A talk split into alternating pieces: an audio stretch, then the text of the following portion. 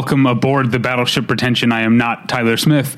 Tyler Smith is on assignment. I am David Bax, and joining me as guest co-host, a, uh, a Battleship Pretension uh, favorite, Terence Johnson. A favorite. I love. Yeah, well, I love that. I think. yeah. I mean, you've been on this is three times. yeah, it's third time. I think that puts you into the Okay. uh, yeah the the regular slot. So how are you doing, Terence? Uh, I'm doing pretty well. Yeah? all things considered, recovering from busy week and WonderCon, which I guess we're gonna get into. Yeah, I we are. I'm speaking of recovering. Like I, the week before weekend before WonderCon. Uh, the, for a few days before uh, in that weekend, my wife and I were in Mexico. Ooh. And I came back, went to work for a few days, uh, which were long days because I was catching up. Then Yeah. WonderCon, and then I'm back to work. Like I haven't, I haven't like had time to like go to the grocery store. I've just been sort of like scavenging like since I got Yeah. back from Mexico. Like I feel like I, I've been back from Mexico like a week and a half, but I feel like I haven't actually gotten back into my life yet. Yeah, how was Mexico? Oh, it was, it was so great. I mean, we talked about it a little bit on the last episode, but um, I would definitely recommend going to the uh, city of Merida in the Yucatan. Uh, Yeah, I'd love to go. it's fantastic. Yeah, it was a great time. Um, so let's let me read, uh, me pay some bills real quick, and then we'll bring on our uh, guest for the episode. So this episode is brought to you by Mubi, a curated online cinema that brings its members a hand-picked selection of the best independent, international, and classic films. Every day, Mubi's curators introduce a new title, and you have 30 days to watch it. That means there's always 30 wonderful films to enjoy, all for only $4.99 a month. Plus, when you use their mobile apps, you can download films to watch offline. Mubi has just kicked off its epic 16 film series of Werner Herzog, starting with his documentary My Best Fiend, right? Um, which he made about noted lunatic Klaus Kinski. Sorry, there's a typo in my, in my copy here. Uh, noted lunatic Klaus Kinski. That's noted lunatic Klaus Kinski. And there's also a special offer for listeners of Battleship Pretension. You can try Mubi free for a month. Just go to Mubi.com, that's M-U-B-I dot com slash battleship to redeem now. And um, I also want to add that when, you when you're watching your movies, if you have to watch you know watch them on the on the laptop or or tablet or phone or, or whatever, as you can do, you can download and watch them online. Uh, you'll need some earbuds, and I would recommend getting your earbuds from Tweaked Audio. That's uh, they make uh, professional quality earbuds in a variety of stylish styles and colorful colors, and they look great and they sound great. And I literally use them every day of my life. Tweakedaudio.com. They're available at a low, low price, but if you uh, put in the extra effort and use the offer code pretension at checkout, you'll get one third off that low, low price and no shipping charges. So that's tweakedaudio.com, offer code pretension.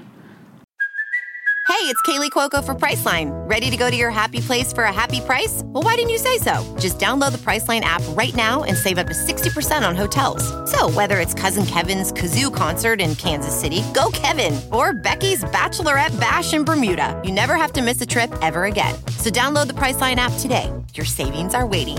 Go to your happy place for a happy price. Go to your happy price, Priceline.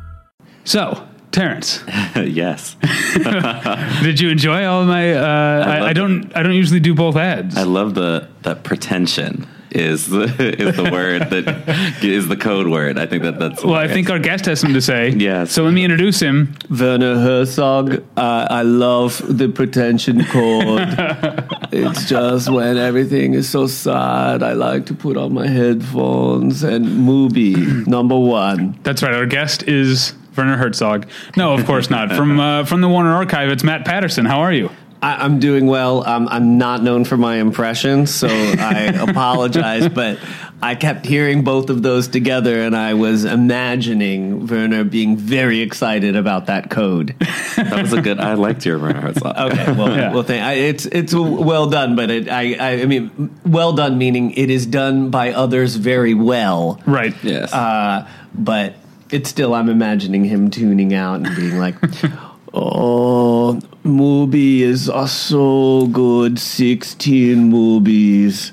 But I have the headphones on. Everything's a discount. Life is a discount. Okay, sorry. That's it. That's it. So this is your first time on the show, even though you and I have known each other for many years Yes. at this point. Yes, that is true. Um, in fact, don't we more know each other through WonderCon than really anything and, else? And well, and Comic Con because Comic-Con we, as well. We co-host a meetup Yeah. like That's right. By co-host, I mean I organize it and you pay for it. Well, I I am here as Matt Patterson today and not as an employee of Right. Warner Brothers. Right. But however, as part of my work duties, we have uh, collaborated to bring uh, fandom and restaurants together. uh, and and uh, I have been able to bring some corporate assets to the table, and you have brought your organizational ability to the table, and that creates a wonderful partnership. And I hope we can do that again this year. I hope so too. It's it's well, we, we're ta- we're here to talk about WonderCon. Yeah, yeah, but cons but are a con. But, but, uh, I, I've said before, every year we and we've done the meetup for something like six years. I yeah, think. I- well, since 2012, I think. Uh, okay. 2012. so it's four, four years. Okay, yeah, yeah, maybe that's that's But we've done like six of them because there's one at, usually at WonderCon, right. Yeah, and one at Um, Comic-Con. But usually, like WonderCon being over is my signal. It's like, okay, time to start calling the bars in San Diego Oh, yeah. and organizing the meetup uh, for Comic Con. WonderCon was a little early this year, though, which has confused my internal clock. It's almost like um, daylight savings time, but like it's now con season is a month earlier, and Right. so I'm like, oh wait, I, I like TCM Festival, which is a favorite of mine as well. Yeah, uh, I'll be attending for the first time this year. Are you are you gonna are you gonna come out? I, I got a press pass, so I'll be. Uh, I got a pass for the first time in years this year, and uh, I'm kind of excited because I've normally gone there to to work. Uh, but I've seen some really, really crazy stuff, especially at midnights. The midnight screenings Ooh. are where it's at. Um, I saw Phase Four one year. oh yeah, starting I've at never midnight. seen it, but I know. What it Uh, but when the ants were singing to me, I fell asleep around phase two.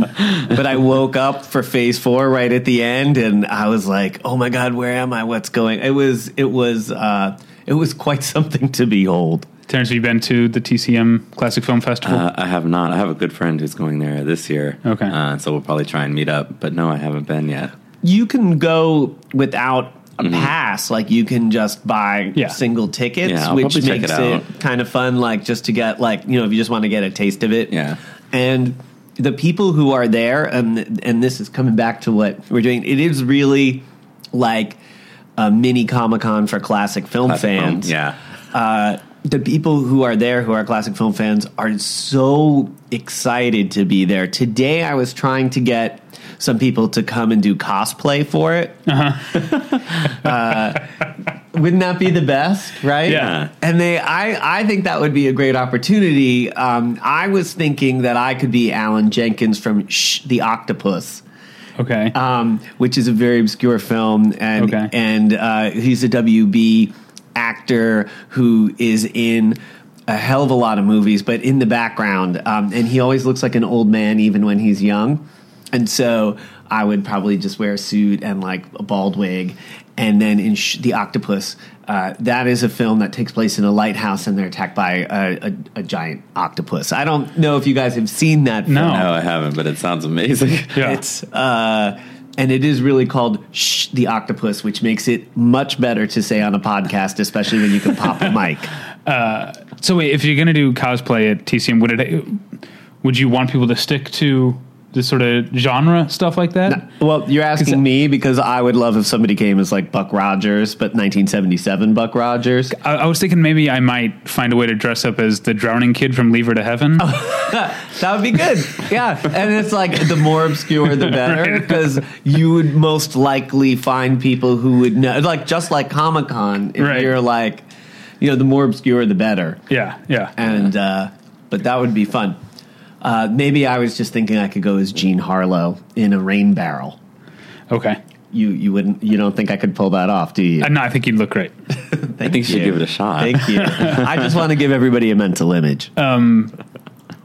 This will actually get us into WonderCon a little bit. Uh, so let's get into it, shall we? Uh, Terence, you did dress up a little bit this Did. year. I had twice, yeah. I had two Two different costumes. two different costumes, yeah. So, uh, So the- on- I only saw you the first day. On the first day, and I you were Finn. Finn, yes, from Star Wars Episode Seven.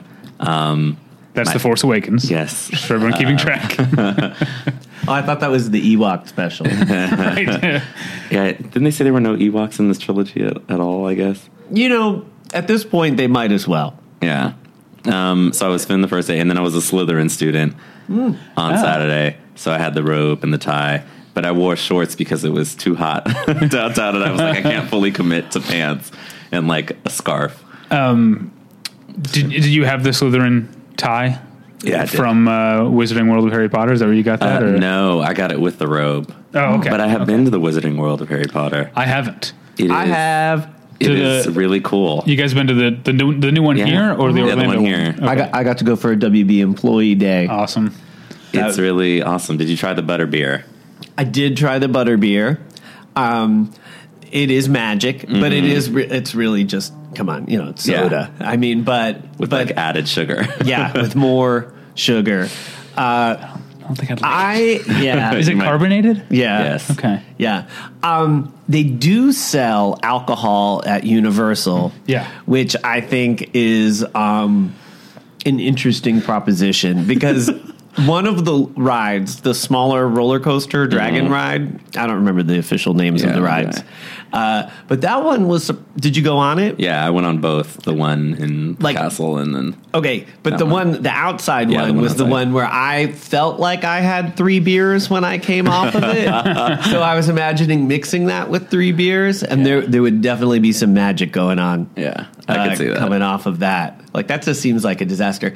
One day I'll I'll tell you the story about how I was removed from Camp Snoopy at the Mall of America. they had one dollar Jello shots at the Fat Tuesday, and I tried explaining to the security guard that that wasn't my fault that they had such a good deal next to a roller coaster. I have not been to either Wizarding World, but I do have a Ravenclaw tie Oh, okay, yeah, I bought see it. for me by my co-host Tyler, who um, he like texted me from Orlando. He was in uh, uh, Wizarding World, and he was like, "Have you?" Taken the Pottermore like sorting thing. What house Yeah. are you? And I was like, I have not done the Pottermore sorting thing because I'm so convinced I would be a Ravenclaw that I would be Yes. crushed if it sorted me anywhere else. Yeah. Uh, Yeah. So I'm I'm a Ravenclaw, and no one can tell me otherwise. I have uh, a whole Hufflepuff outfit because I, de- Oh. I decided that I would be with the scholarship students at Hufflepuff because that's where like it's like you know like I always feel like those are the, the like if and I would want to see this movie. It's like you see everybody p- playing Quidditch, right? And they're all like, "Yay, yay!" And then like zoom down below the bleachers. That's where I would be with the other Hufflepuffs, like you know, like experimenting with mushrooms or whatever. Not not drugs. It's magic. Yeah. And like I would have just been allowed barely in as like the scholarship student, and I'd just be like hanging out in the basement playing like video games. Yeah, it the, the Pottermore quiz is actually pretty interesting because when I took it, I was like, I feel like I'll be in Slytherin, but I'm not going to answer. I'm not going to choose like the Mm. evil answers to Mm-hmm. questions because that's what everybody thinks Slytherins are. And then I got to the end, and they were like, No, you're Slytherin. And I was like, Okay, so at least I know it wasn't based on like me being Voldemort 2.0. I cheated. How so? which would get me because I just I just went oh and then Right. worked Yeah. it backwards so that I would get Hufflepuff. Right, but that sounds like that makes you a Slytherin. Mm, yeah, Cheating seems like a very Slytherin I, trait. I It was very cunning of you to do that. so that that is a Slytherin quality. but I think that Hufflepuff would have the most friends in Slytherin because they'd be like everybody else would be like they're evil and they're like they're not evil, right? yeah, question mark. Like who else would be friends with them? And then, the, and then the Slytherin would like maybe would like take one or two Hufflepuff in, and then like they make fun of them and stuff. yeah, they would kind of take Different advantage of that friendship. I Yeah, think. yeah, yeah. I, yeah, I could see that. All right. Well, we've gotten. Sorry. well, I I think We're we've, in- we're into we've gotten our nerd uh, Pottermore now. engines uh, running. Uh, you mentioned it being hot in downtown Los Angeles. Let's Yes. before we get into um, um, the the fun of WonderCon uh, itself. How did we feel about Los Angeles Convention Center uh, for Wonder? A lot of walking. I, I didn't particularly like WonderCon being up here, even though it was much closer Yeah, it was. of a drive in terms of travel. It was very spread out. Um, Mm-hmm. So, which I thought they could have avoided in, in many ways. Like just moving, they had like the registration was on one side, and then like rooms were in the middle, and then the exhibit hall was sort of at the end, and they could have just pushed like everything to one end or another instead of spre- having it spread out. Um, and then they always find a way to put a really big TV panel in a room that's too small to fit Well, it. that's a big thing uh, to compare it to to Comic Con and even to WonderCon Anaheim, Yeah. like Comic Con has Hall H, WonderCon Anaheim has the arena, and this has the Microsoft Theater. Yes. but both Comic Con and Anaheim have. A, no- a room that's another step down. Like they, there, Yep. you've got Ballroom Yeah. Twenty and an Indigo Ballroom and Comic Con, and you've got the uh, a couple of rooms that seat more. I think two thousand or more in um, in at Anaheim. Yeah. And here you had basically a huge jump from the Microsoft Theater, which is the huge thing, which was never full when I was in there, Which I kind to of like a one thousand seat Yeah. room. I liked how big the Microsoft Theater was because I never felt stressed after the first What did, time trying what did you go see there? Well, I, we're not getting to that. oh, oh yet. oh, sorry, sorry, sorry, Well, sorry. I We're saw a, venue. a couple of things Yeah. there, but I was like, oh, like this would be a nice place for like a Comic Con if they had their own like Microsoft Theater because it was so big Yeah. that you never had to worry about yeah. a seat. Um, but it is a problem that the Microsoft Theater is run separately from the Yes. convention center, Yep. and therefore there were sort of different rules. Yeah. Yep. and they made you walk. It's not even that it's you know on the other side of the street. Like it's already a bit of a walk, but then you had to walk to get in all the way to the end of the uh, stanchions or whatever. Yeah. and when you exit, you have to go the other way, so you have to walk all the way around to get back to the convention center. LA didn't really know what to do with the nerds. like you could tell that they had like rock events or like, Mm-hmm. you know, maybe a travel show or maybe even like the closest thing would be like E3 or something. Yeah. But the security guard, you know, cuz I had to deal with backstage security and stuff. They they just they they didn't they didn't know how the organization and this is the same organization that runs regular comic-con it just it didn't i mean it was uh, year one but it just uh, it didn't feel the same from uh, my personal taste standpoint i don't like going to hall h because it's sort of big and I always feel that that kind of news. I mean, I've I've seen some wonderful Hall H Yeah. and, and some wonderful like ballroom twenty type events, but I kind of like the thousand seat rooms because I'm exposed to like I don't know maybe stuff I wouldn't normally be mm-hmm. exposed to, and so outside of my own panels, which I was on four of them in the thousand seat room, but besides that, I, I saw a bunch, and I actually kind of like I like these LA thousand seat room panels better than the ones that I'd seen at uh, Anaheim. But that was to me kind of the best thing about being in LA was I don't know I just had fun in those thousand seat Okay. rooms. Uh, but everything else, what I love most about Anaheim is that it's like it's like 50 minutes away from where I live, so it's just like far enough that it's like out of town. and Yeah. so I stay in a hotel, but the hotel's like a hundred dollars a night. You know, like Yeah. it's like it costs me, but it doesn't cost like it's not It's not too much, Comic yeah. And then like and so and then other people like stay. So like you know, like David, we would have like a party at Wonder, but here it was just like.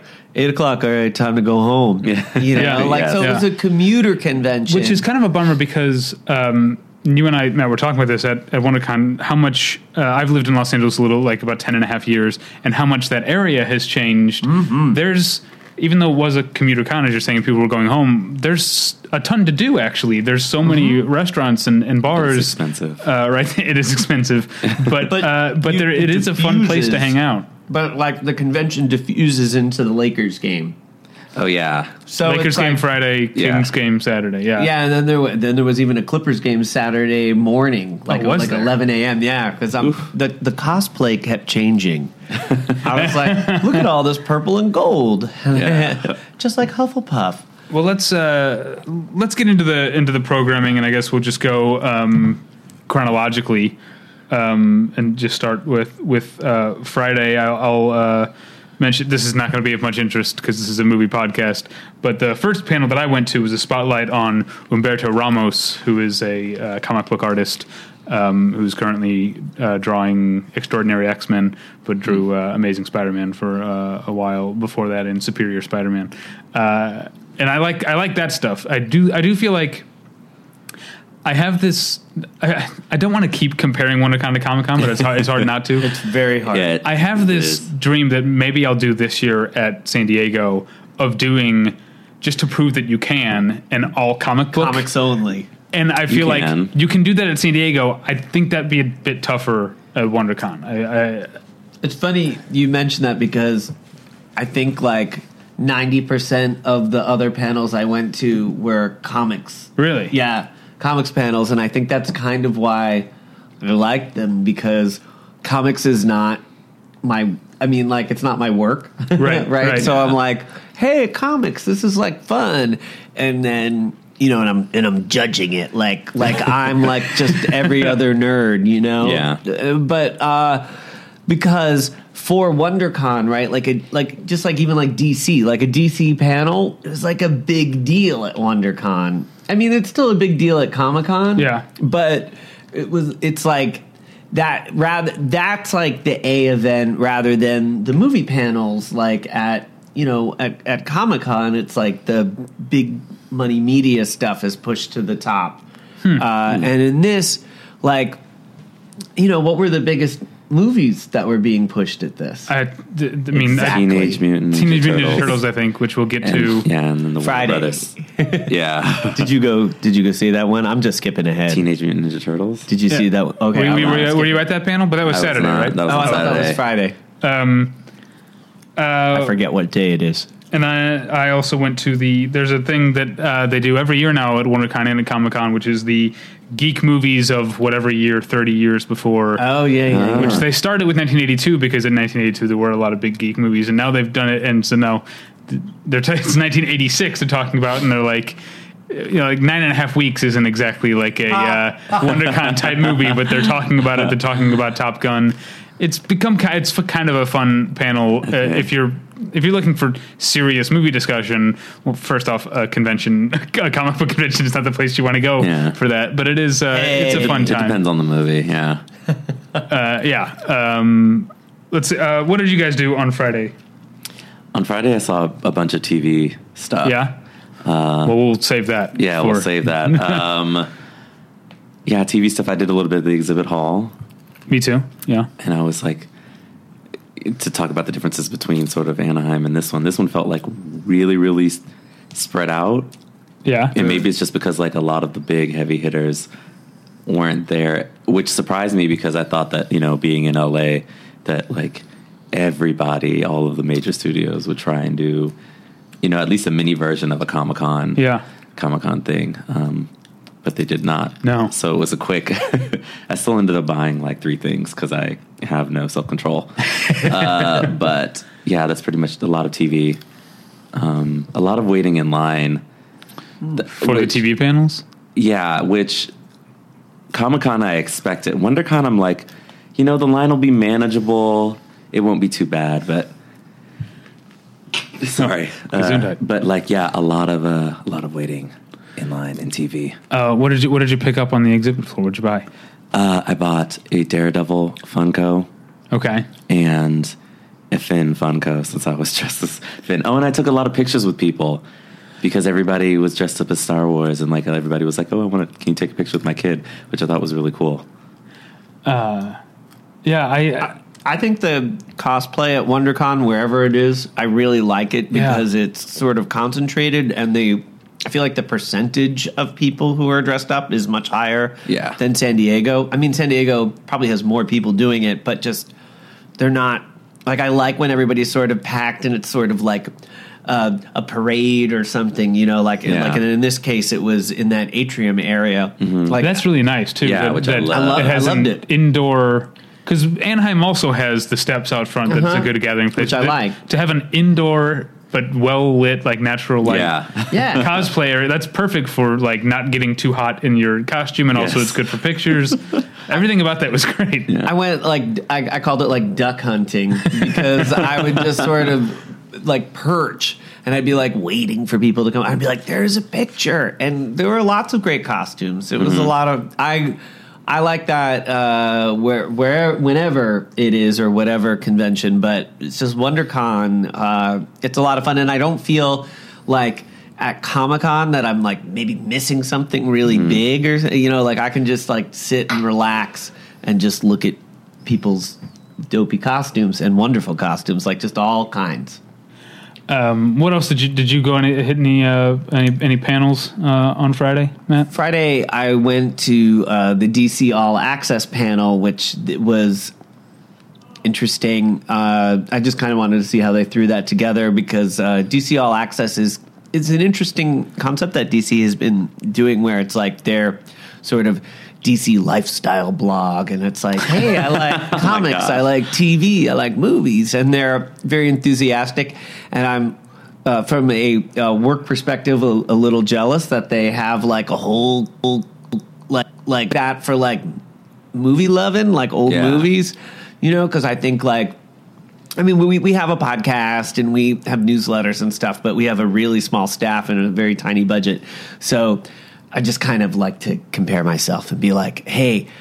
At least I put my uh, panel video up at 16 by 9 and not 4 by 3 but uh, and then after that they had and again this is sort of tv and comics but they they are introducing a new line of comics based around the hanna-barbera properties. And i really really wanted to see what that was going to look like. I'm a hanna-barbera fan and a comics fan and like and they're doing one now this brings it back to movies which is wacky races but in a post-apocalyptic mad max like world Okay, uh, and I was like, how are they going to do that? Uh, but it, it looked, it was, and they were like, uh, this one's a little weird. And I'm like, okay, that, yes. Yeah. And uh, so, as a Hanna Barbera and a Mad Max fan, uh, I will certainly be checking that out. Now I went to the Rotten Tomatoes Your Opinion Sucks panel, and I think you were there too, right, Terence? I think I got in just at the end. Oh, okay. Yeah. Who was this? Was there a special guest, or was it just the um, the Rotten Tomatoes team? Well, I can tell you that I was only really there because I wanted to guarantee that I was in the room for the next panel, Right. and that I may, might have it. kind of like dozed off a little bit Yeah. while waiting for the next panel. Um, so I can't entirely tell you, but what I saw was kind of fun. Rotten Tomatoes is Didn't- no longer part of Warner Brothers. Is that true? Yes, uh, they well the, we uh, they went over to Fandango, and Fandango is now Warner Brothers has a minority interest in it, but they have a uh, they were part of digital when I was part of digital. They have a very interesting operation over there, like, uh, and they have a lot of. Uh, editorial integrity. But this the, this panel is a big deal for them and they do it like at every festival. And and the people who are rotten tomatoes fans uh they really really like it. And i've seen some good guests and stuff. But uh if you are like yourselves uh more uh advanced thinkers of films uh it's because it, the panel is always called your opinion sucks Yeah. Right, right. and uh, it's sort of fun to watch what people's opinions are. Yeah, Did they move from Warner Brothers because of the Batman versus Superman reviews? They it was uh, a long-standing deal to align with Fandango, Gotcha. uh, which is more of a general yeah. uh, brand. but this is kind of what I was talking about with the geek movies in 1986 thing. Like you're not, you're not going to get people giving dissertations on these movies. Right. It's, it's a very reductive sort of, uh, you know, thumbs up or thumbs down type of approach, and you can have fun with that. It's as Yes. long, yes, as long as it is, as long as you're in the con mentality and ready to have fun, Well, it's a good time. It's Yes. fun to see the people come up and like because they're like, well, why do you think this? And so it's like, it's almost like review karaoke. Ooh. you know Yeah. like and so when i view it like that it's kind of fun because it's like you know it's like an it's an and I, I don't know if they describe it this way but it's like an internet comment board come to life Yeah. I think But it would, more 'cause fun than they- that sounds, Don't they hand out? They hand it out like paddles. Oh yeah, uh, here. yeah the pa- oh you got one of the paddles yeah. see but but what I, what I admire about this panel is it's very uh, it's a very portable idea, and they can repeat it like Yeah. uh, ad infinitum, and the and the people who are uh, fans of it, like they come every time, you know, and they all know. I don't know if you notice this, but everybody who goes, yeah, you got it. It's rotten on one side, On one side, fresh on the other. fresh on the other. Uh, when one year at Comic Con, we we had uh, Leonard Maltin Uh huh. and uh, Leonard Maltin. Leonard Maltin loves the Rotten Tomatoes panel. He like he just lights up. So if he's uh, if he's a guest on that, that's kind of fun to watch. Okay. Um, was there anything else for Friday? Um, I don't know. Uh, I guess we can move on. Our, our Yeah. other guest or our guest host is, uh, has stepped away from the mic for a minute here. Friday Friday again was uh, fun for me because uh, that was my day off.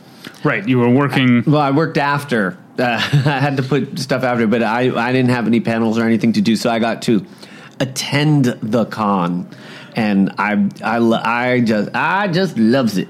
Well, moving on. Speaking of uh, your working, moving on to Saturday. Uh, you uh, were working first thing Saturday morning, um, right? Yes, uh, at 10 a.m. sharp. We we had a uh, salute, a, a retirement party for Robby the robot from Forbidden Planet, and it is uh, the 60th anniversary of that fine science fiction classic. And we were able to get uh, the director Joe Dante out there, and Fred Barton, who uh, makes uh, replica robots for museums and stuff. And we have one of his robots in our office, and so that was kind of gave the uh, gem.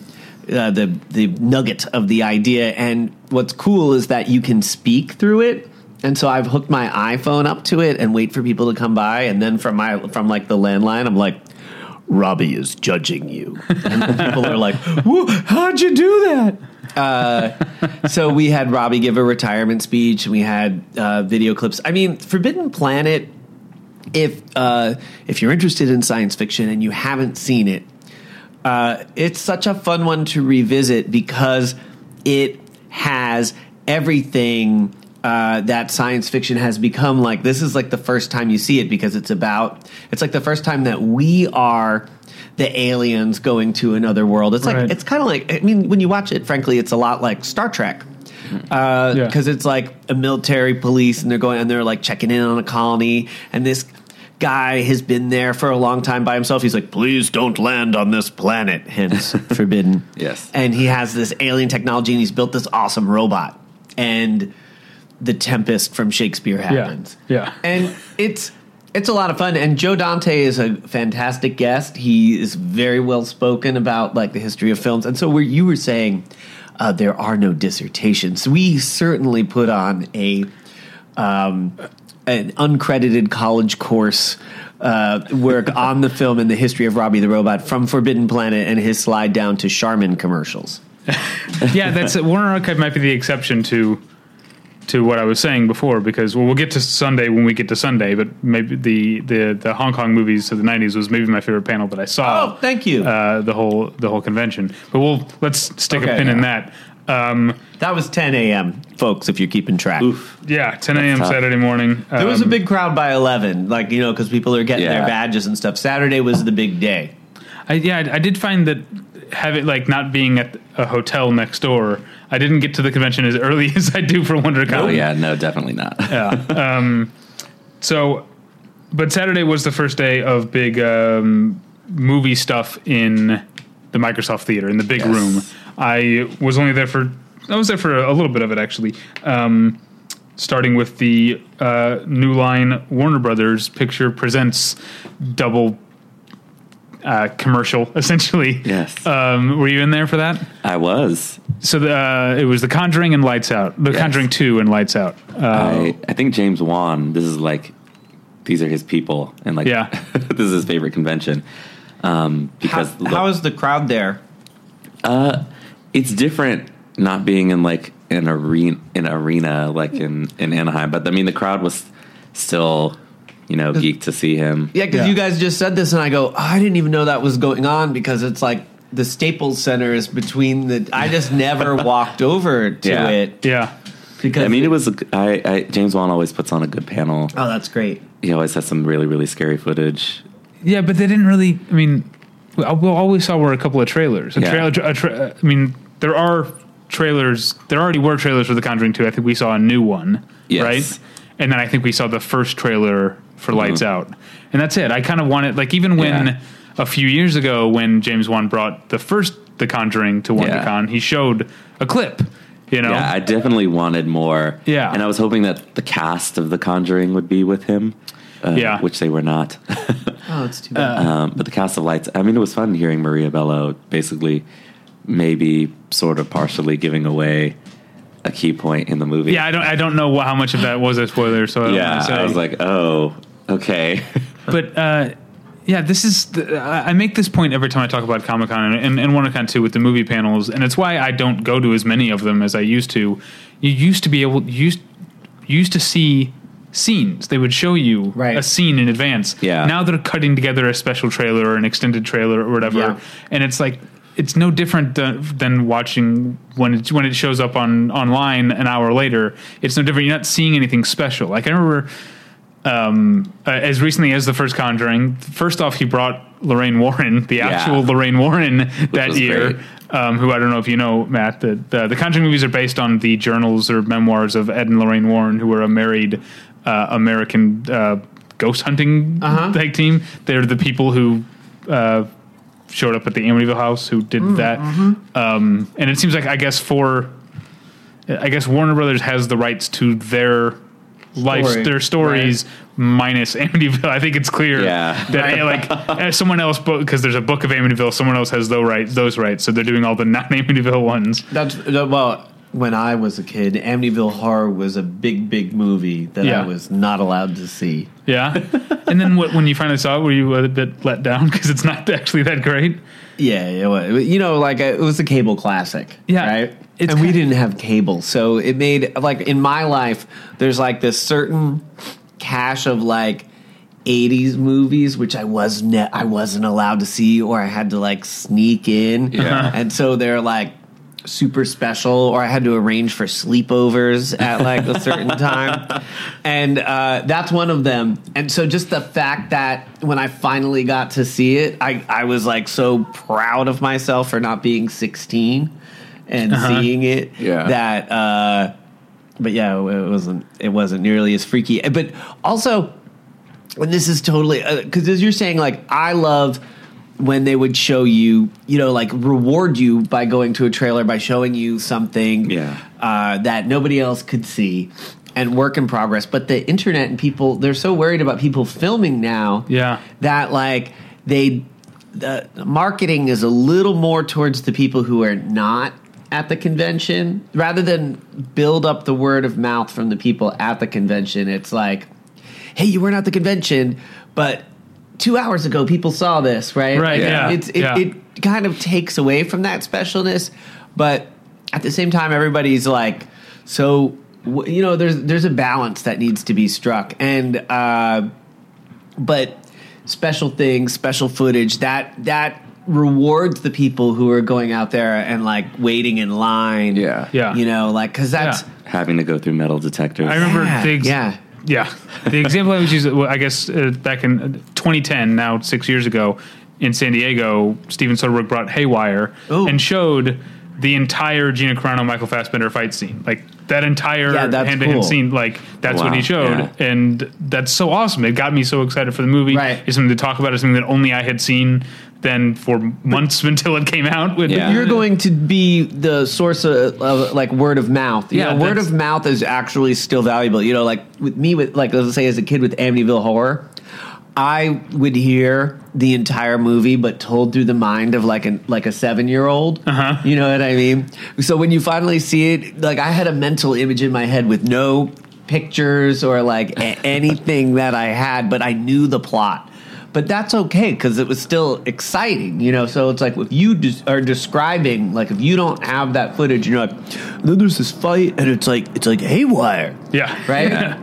I don't know. That's kind of valuable, but it. But again, now with phones, everybody's got a camera. Everybody has a, you know, everybody has a publishing machine. yeah. Yeah. it's hard. Well, I find that really interesting because he they asked him on James Wan on that panel, sort of like why what was what how was your film so successful the first one and he was like oh we connected to the characters and i think part of it was because of the buzz out of wondercon because we saw that scene with like that his incredible sort of camera movement where we like take the pov of the main girl and we like rotate under the bed and it's like this was this really scary atmospheric scene and a lot of people got really excited for the movie from that um, and then it premiered at la film festival and Right. and sort of got the ball rolling. So I do think that like one, all the various cons are really good for that. But yeah, I was kind of bummed out I was shocked that we didn't get to see the lights out short that he made. I guess they're assuming people have seen Yeah. it. I actually have never watched it, but Are you going to watch it now? I, I do plan to watch it because the uh, that trailer was pretty good. Um, and I like I'm a, I'm a huge Maria Bello fan, so I liked uh, that she was there. Um, and I also love this director who is a guy who he and his wife just like made these movies at home, Yeah. And so now he's. I've never Right. seen a director. no, he didn't have to fake his lack of pretension, Right. Like you know, like normally these panels, yeah, the director yeah. has to like pretend to be like, "Oh, I love the fans. I'm a nerd like you guys or whatever." He really was just. He was kind of almost as like awestruck by the convention as, as anyone else was.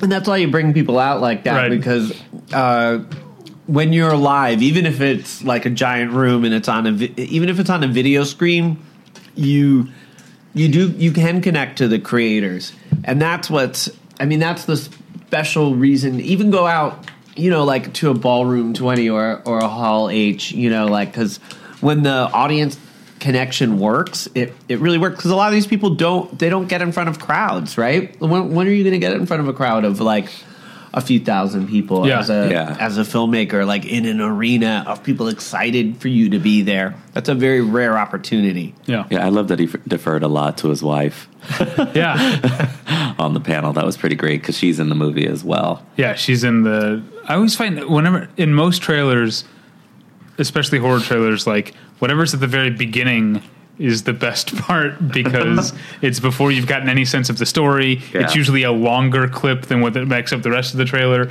and it actually is creepy. And so the lights out trailer starts with a woman who works apparently it looks like a garment factory or something Yeah, like that, so. and she's like closing up for the night. And she turns off the light, and when she turns off the light, she sees a figure standing in the doorway. Ah, that's great. And then when she turns on the light again, it's not there, and she Yeah. turns off. It's very creepy. right but so simple but Yeah. you guys just convinced me to check it out Yeah. Yeah. Um, what else did you guys do on Saturday in the afternoon? Uh, I saw, like, I think I did another TV panel, but Saturday was a day where I got to see one of my favorite authors, favorite new authors. Uh-huh. She did like an hour long. Her name is V.E. Schwab. Uh, she did like an hour long conversation, of which like twenty minutes was sort of her talking with the guy, and the last forty were for audience questions. Um, and that's what I really like about WonderCon. Um, the smaller panels where you can get really sort of up close and personal with people. We were in like this gigantic room. It was like 30 of us in the crowd in a room that seats like 500 people. Uh, but yeah, that was really great. So I took I took some time on Saturday to do stuff like that. What about you? Uh, I got to see the uh, documentary for uh, Iron Giant. Oh, well, let's put a pin in that because I want to say that's actually something I like about WonderCon. Um, is what I'm about to say. You actually get to watch a movie sometimes, including I watched before I watched the uh, Giant's Dream. I watched the new um, DC animated movie um, Justice League versus Teen Titans. Oh yeah, you saw that, yeah. yeah. Um, I don't know. Do you watch any? Have you seen any of those DC animated? Oh yes, I do. I, I haven't gotten to see this one yet, um, but um, these are a big deal at the workplace. Okay. uh, and I uh, the people who put these together, you know, like uh, my I I actually I just think they're uh, a, sort of a hidden gem uh because they're direct they're solely direct to video releases, Yeah. marketed towards fans, and I think. You know, and they're they're all they all are made for fans, and they you know some are better than others, uh, but some of them are so good. I wish that people who weren't like DC fans got a chance. I like some of these movies are like almost like theatrical quality to me, and I'm always like, and I've only knew that they were out.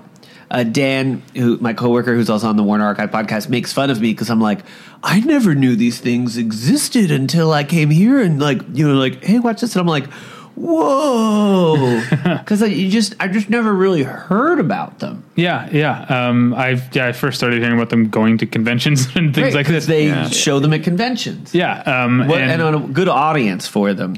Yeah.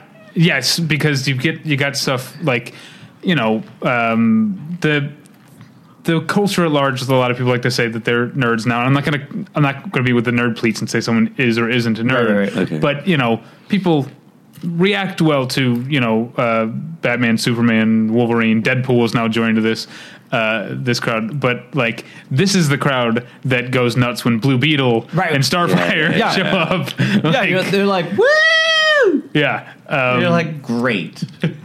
uh, yeah. Uh, That's who it's for. Yes, um, but it's it's also it's like it it, it it it those these walk a line between being like they're not not for kids, but they're also a little bit more grown. Like the action is a little bit more violent than uh, Oh, you'd expect. It's like some some of them are like a hard PG thirteen, uh huh.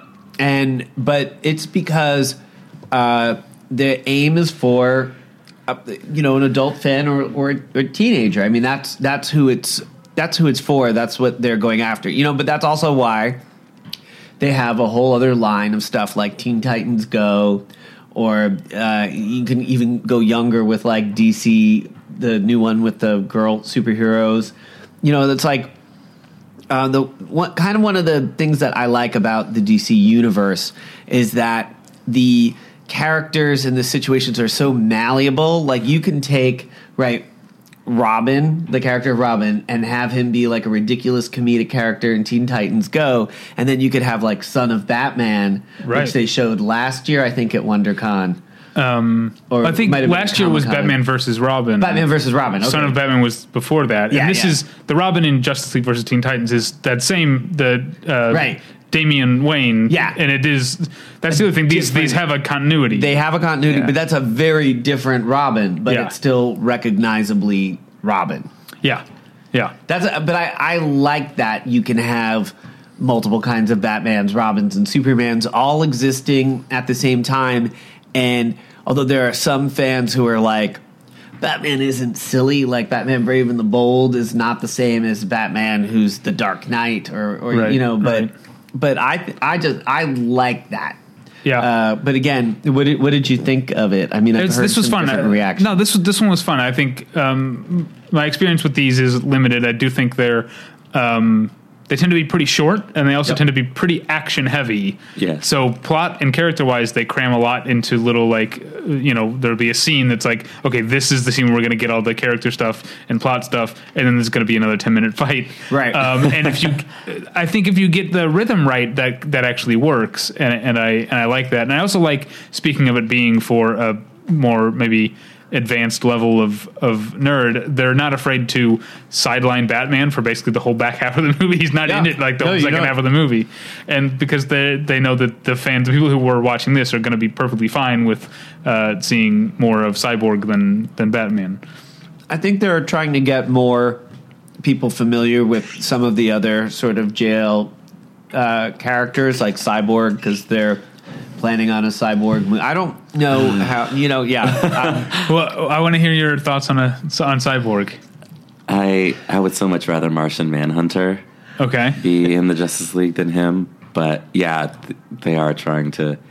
but see, what's good though is that you have the proper reaction of, oh, I wish this other guy, because, yeah. Yeah. but what's good is that there are.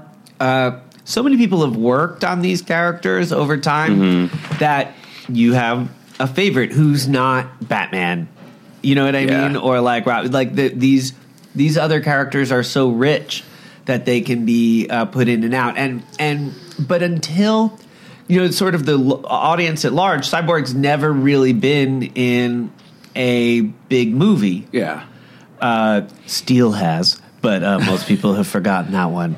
Available on Warner Archive.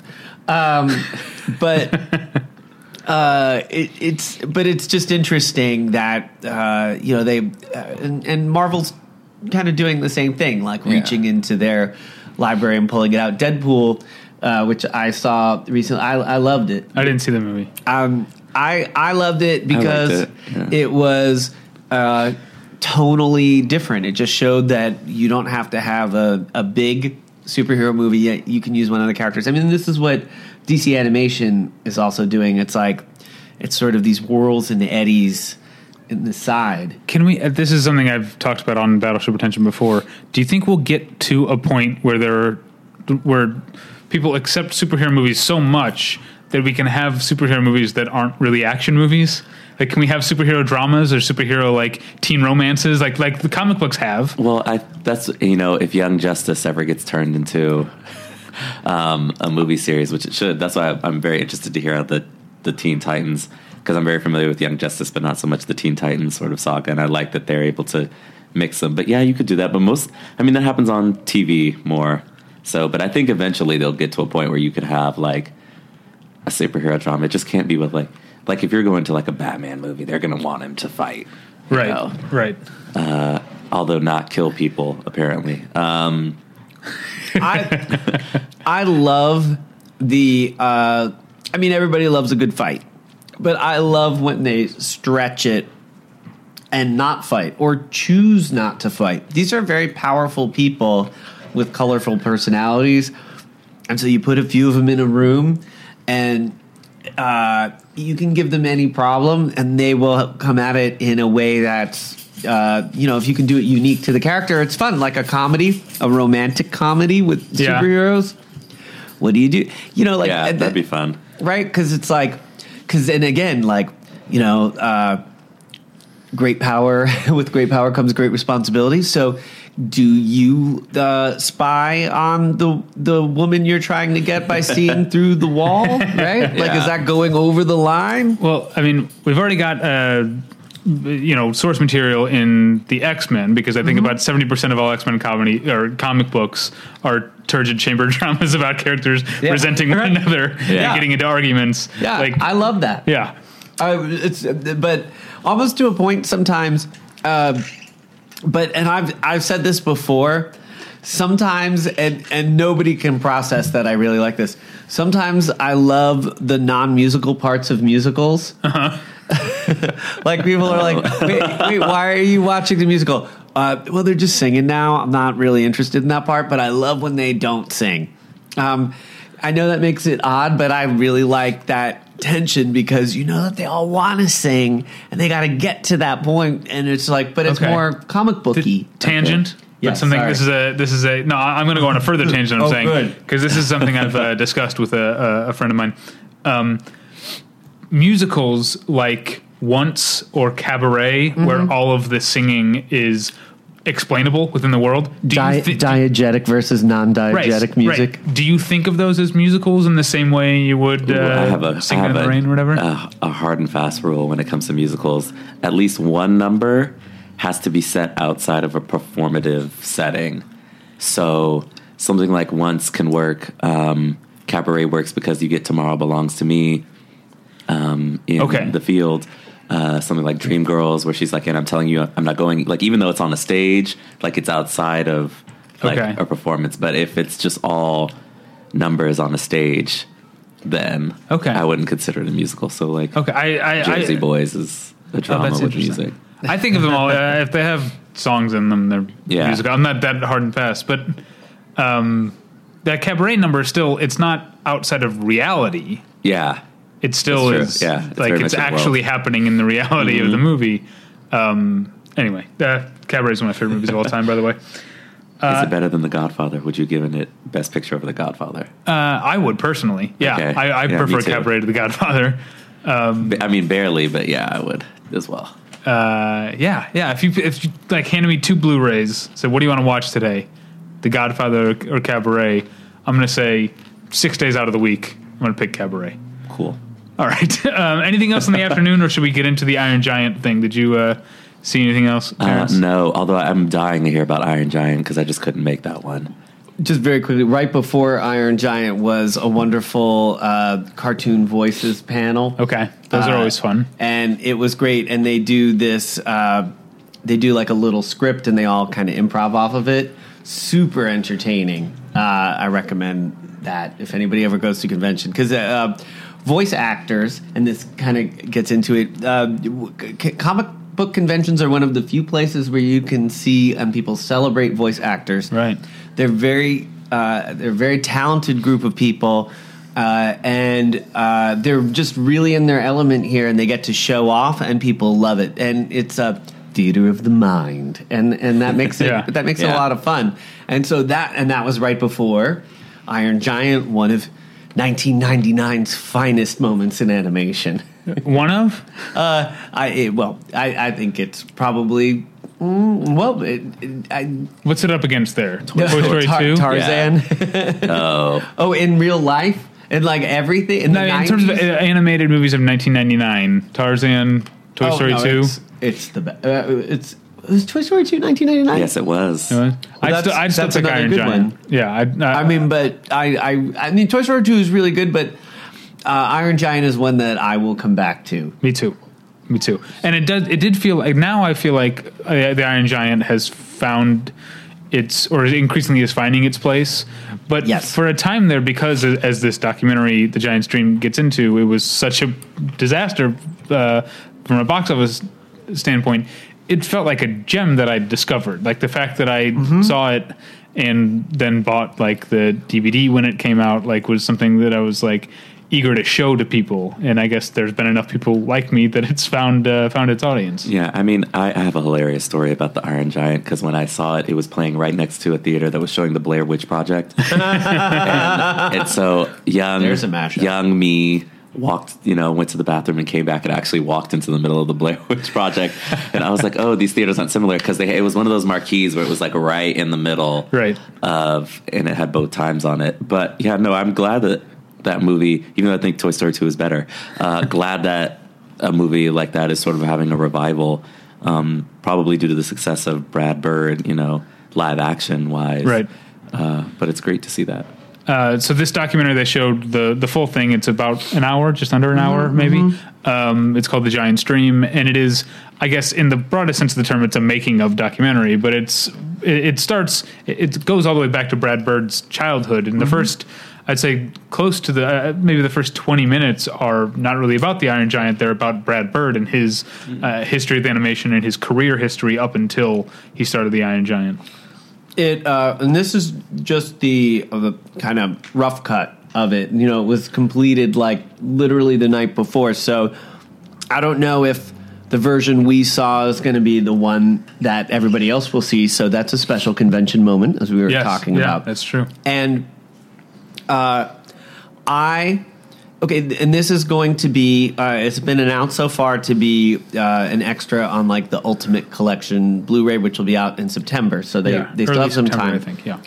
Uh, but uh, so you know, I'm kind of coming into it. I was like, oh, this will you know be like an extra on idea, and uh, that was, I think, a movie that could stand on its own.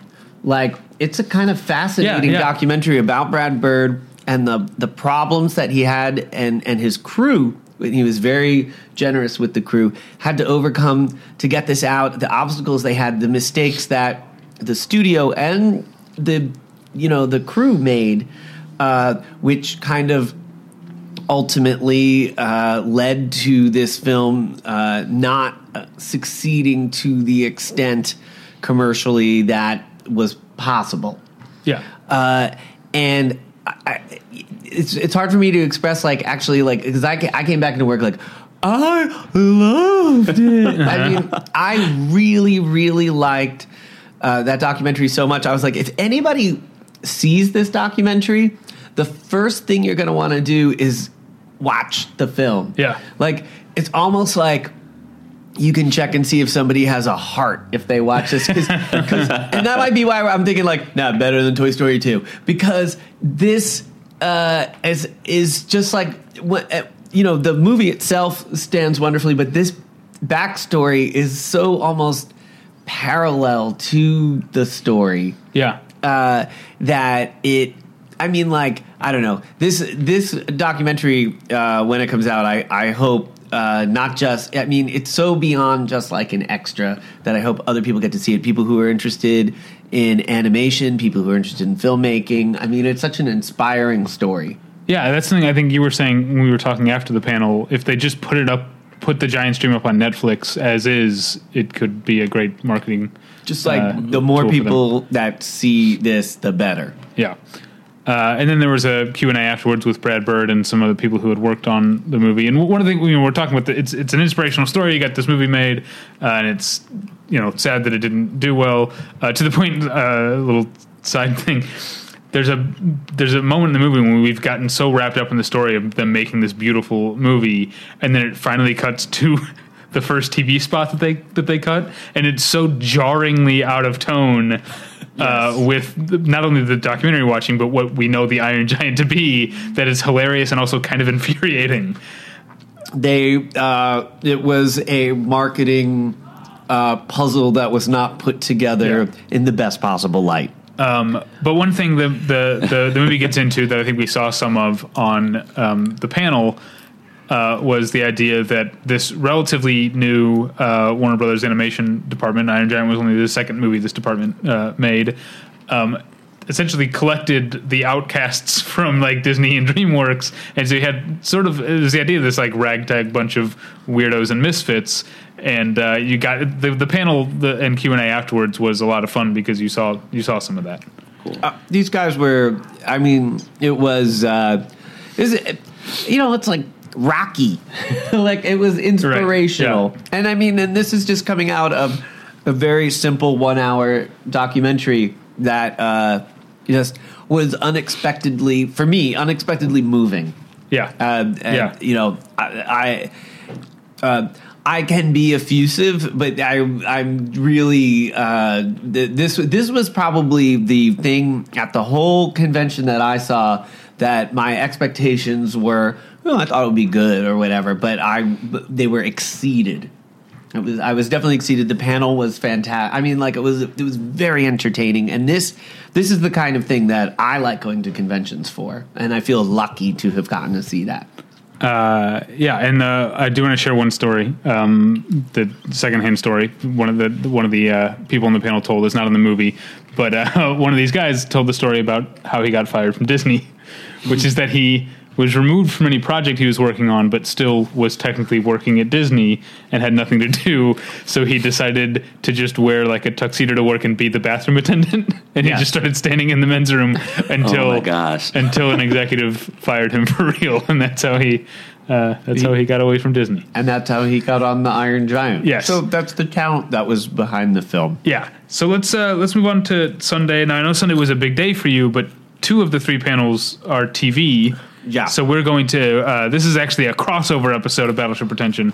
We're going to talk about the TV stuff on Hey Watch This this week. The same same group of uh, of fellas here. So um, check out Hey Watch This if you want to hear about the TV stuff at WonderCon. What about uh, what did you guys do on Sunday, non TV wise? Slept. I didn't. Did you come out on Sunday? I did not. Well, you know, Sunday is the least popular day uh, for, but it was pretty packed on Sunday.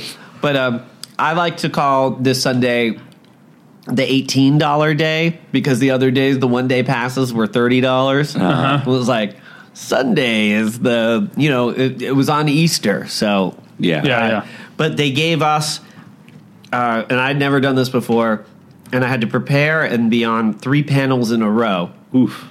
Uh, so it was three hours, three hours and change of, uh, but it wasn't all me. And Right. But the last panel was on uh, Golden Harvest uh, films that uh, we've been releasing onto DVD. Uh, about we've got seven of them out so far. And these are Hong Kong. We're specializing, kind of zooming in on Hong Kong films from the '90s, which was a real interesting time in Hong Kong film history. And the the films, which at the time among like cult cinema fans were very highly regarded, uh, you know, like 15, well, 20 years later, they've kind of fallen off the radar, and we're trying to uh, raise awareness of them again. And so we the we did about an hour on sort of the history of Hong Kong filmmaking, its importance to uh, cinema history in general, its influences, and uh, what it was like to work on these films because it was it's very very different. There's a different sensibility and a different working environment than films in the U.S. and China today. It was sort of this this kind of moment, and uh, but and when you see- even because we showed a lot of clips rather than trailers Yeah. Yeah. when you see these clips, they are. Uh, what's kind of interesting is they, if you had never seen them before, you'd be like, "Yeah, I've seen that before," because they're so influential in film that uh, the the revolutionary nature of them is not as apparent until you realize, oh, they're doing this like Matrix style, like crazy uh, choreography, but like you know five years, six years Yeah. before. Uh, and so, to an American audience, right, like 1999 rolls around and The Matrix comes out, people are like, "What?" Yeah. right? Like that was just so different than anything they'd seen. But if you were familiar with Hong Kong movies, you'd be like, well, yeah, of course, right? Yeah. and, and that's what we kind of talked about yeah, the and it was it was a great. Um, it, wa- it was you and and DW. Yeah. and um, not not Darkwing Duck. Um, I was about to say And- Griffith.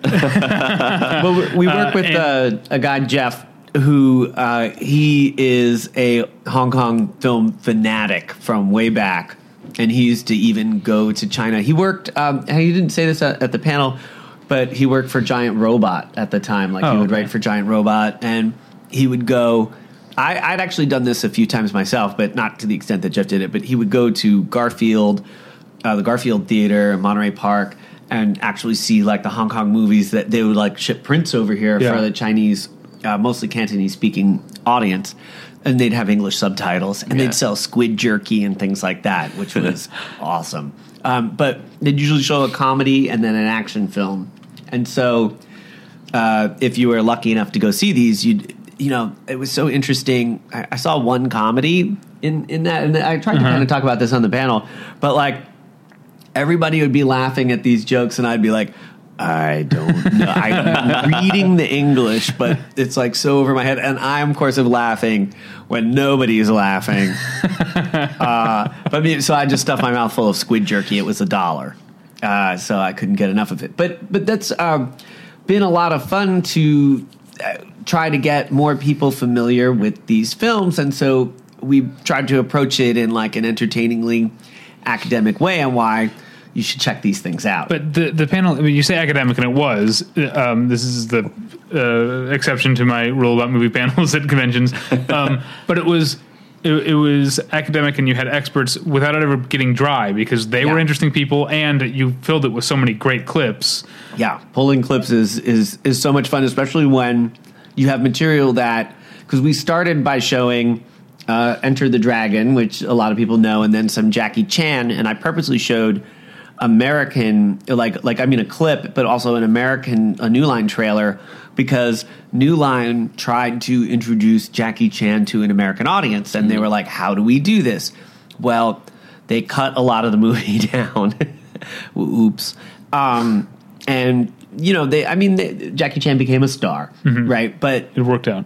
and then uh, and then we moved on to these other films like The Blade from 1995, which ha- is about a one-armed swordsman, and he has a uh, his his stump has a chain on it with a sword blade at the end that he whips around. Oh, jeez. It's like, and we showed part of the climactic battle. We showed this stick fight sequence, which is got these uh, with Sammo Hung and Pe- uh, Pedicab Driver, which is uh, just like sort of a ballet with sticks and Yeah. beatings. These were the those are, you named the two my two favorite clips right there. The pedicab driver stick fight and the, that thing in the blade, which is that it's it's that action movie thing of like, do they have to be fighting right next to all this wall of bamboo that they keep on cutting down? Like, does it have to be yes, there? they do. it does have to be there because you got to have bamboo sticks falling on everybody. the, um, the- the fight continues on for another five minutes, and it just, I mean, it, that, that's nuts.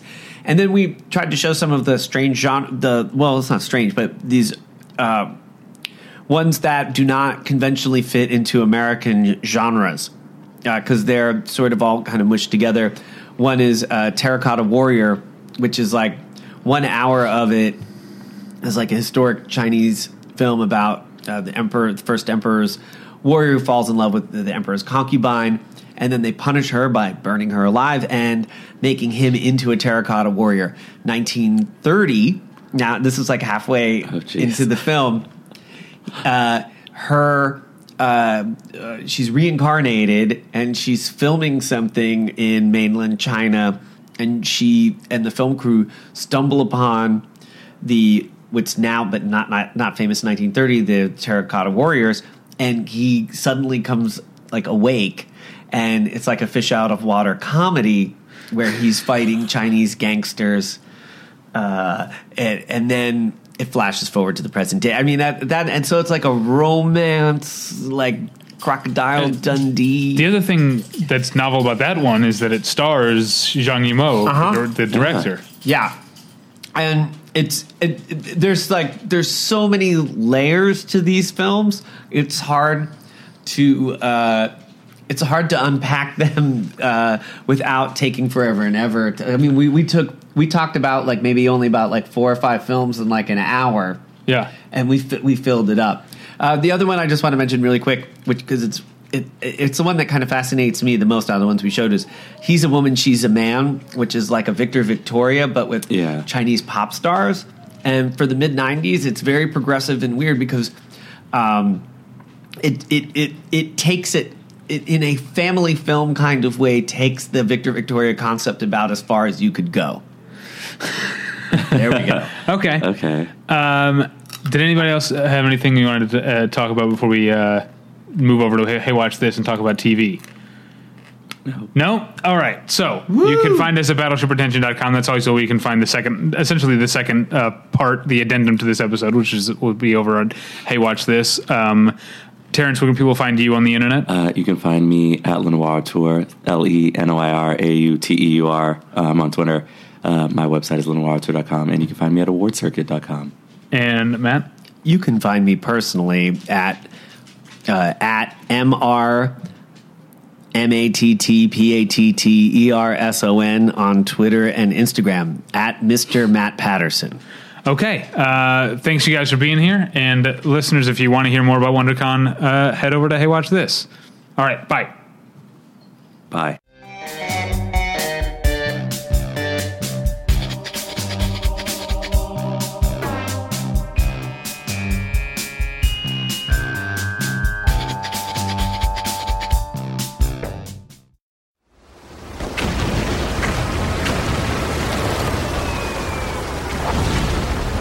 This program is a proud member of the Battleship Pretension Fleet.